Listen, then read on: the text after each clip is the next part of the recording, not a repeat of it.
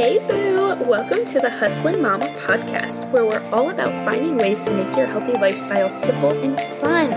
My name's Emily, and I'm a nutritionist obsessed with giving you tips to feel satisfied and fulfilled in your wellness journey. This podcast is all about figuring it out together, laughing along the way, and breaking past our barriers so that we can feel our best and most confident selves. So, Mama, let's do the dang thing. Hello. Thank you so much for listening today. This is Emily, the host of the Hustlin' Momma podcast, and I am so freaking glad that you are here with me today and joining for today's episode. Um, today, I really wanted to cover how you can stay on track uh, when life is maybe feeling really stressful and overwhelming, and you're feeling all the anxiety and all the feelings and all that stuff. Um, because quite honestly, I am in that season right now. I feel like over the past couple days, it just seems like one thing after another, after another, after another has been happening. Um, and maybe you're in a similar season. And if you are, I'm like sending you a huge hug through this mic because I know how freaking challenging it is.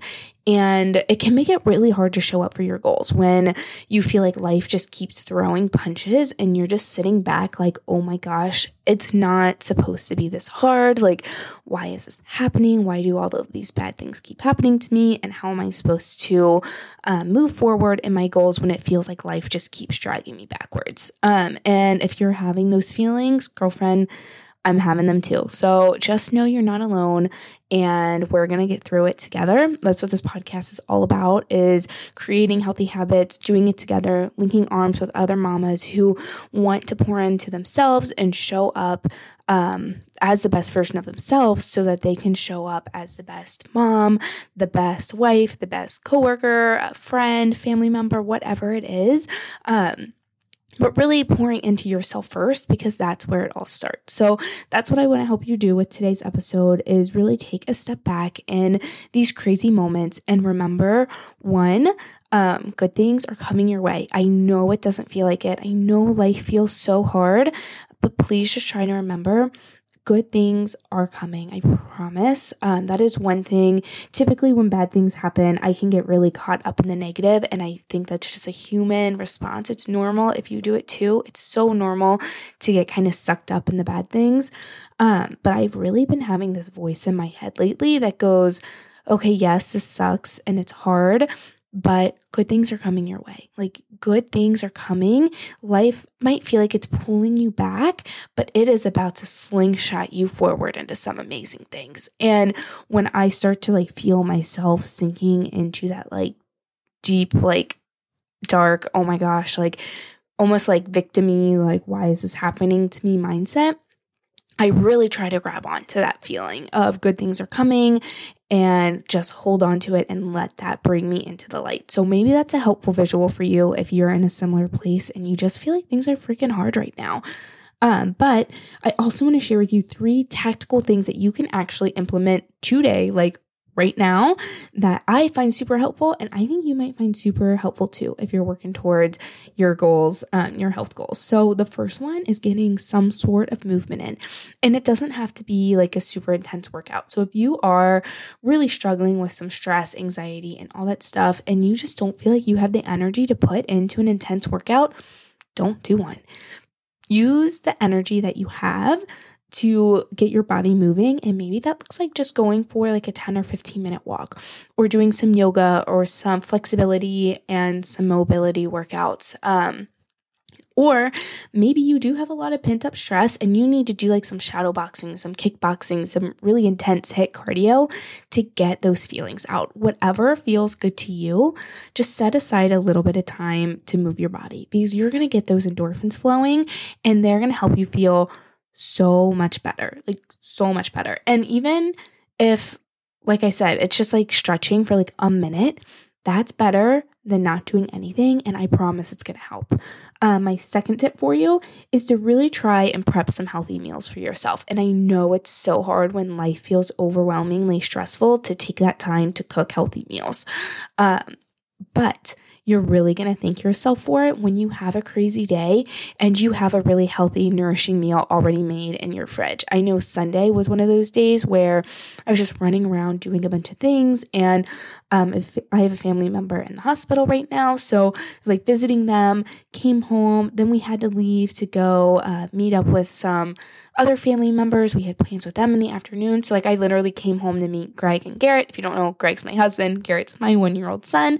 Um, but I like came home, literally just threw something in the microwave, threw some salad in a bowl, and then like hopped in the car and ate it in the car. And if I wouldn't have had that made for myself, I would have just been like, can we stop at McDonald's? Can we stop at Dunkin'? Like, would have totally just gone for like a quick and easy, like, meal that wouldn't leave me feeling good um, and energized and given me the like positive feeling in my body that I needed to navigate those feelings in that day that I was having. So, having prepped meals is key. And if you are a busy mom and you find it really hard to cook, I know, um, like I said, I have a one year old son, and I find it so challenging to cook when he is awake because he is just like in everything. He's running all over the house. Like he doesn't just want to stay in the kitchen with me and play.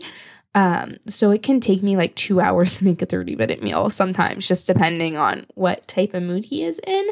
Um, so I like to get up like an hour, an hour and a half before he typically wakes up in the morning and cook a couple of things. And I do that Saturday and Sunday lately because um my week has just been so crazy. Like I feel like I don't have time to cook during the week.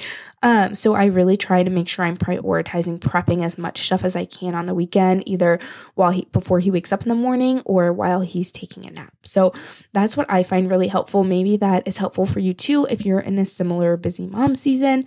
Um and yes, since I get up early, I do go to bed early on the weekends. I know that can be really hard to do, um, but sometimes you just have to make sleep a priority, especially if you're in a stressful season. Sleep is so important to help us regulate our emotions, to help us regulate our cortisol le- levels, and all that stuff. So, prepping your meals, getting sleep, that's all kind of mashed into your second step. Uh, my third tip for you is to really try and ask for help when you need it. And like I said, if you've listened to episodes before, asking for help is not my strong suit. It is something I struggle with so much. So if you are similar and you find it really challenging to ask for help, you're not alone. I think as women, a lot of us struggle to ask for help. And I am, for me personally, it comes from a place of, well, I should be able to do that. Like I shouldn't need help. So it's taken a lot of work for me and I'm not perfect at it at all. I it's something I'm really actively working on um, to reframe and say, okay, well, just because like I maybe think I should be able to handle it and I could handle it if I really had to, I don't have to. Like, I am blessed and fortunate enough to have a support system of people in my life who probably actually want to help me. I just have never asked or given them the opportunity because I put all this pressure on myself to do it on my own. So, if you're in that same boat, I really challenge you to reframe your thoughts and see who around you maybe wants to help, but you just haven't given them the opportunity to. I don't know if you've ever heard of the Empower Her podcast by Keisha. Um, her last name is Get Mary I believe that's how you say it, but I love her podcast. Like it's so freaking good. If you need like a pump up, like motivating podcast, she is amazing.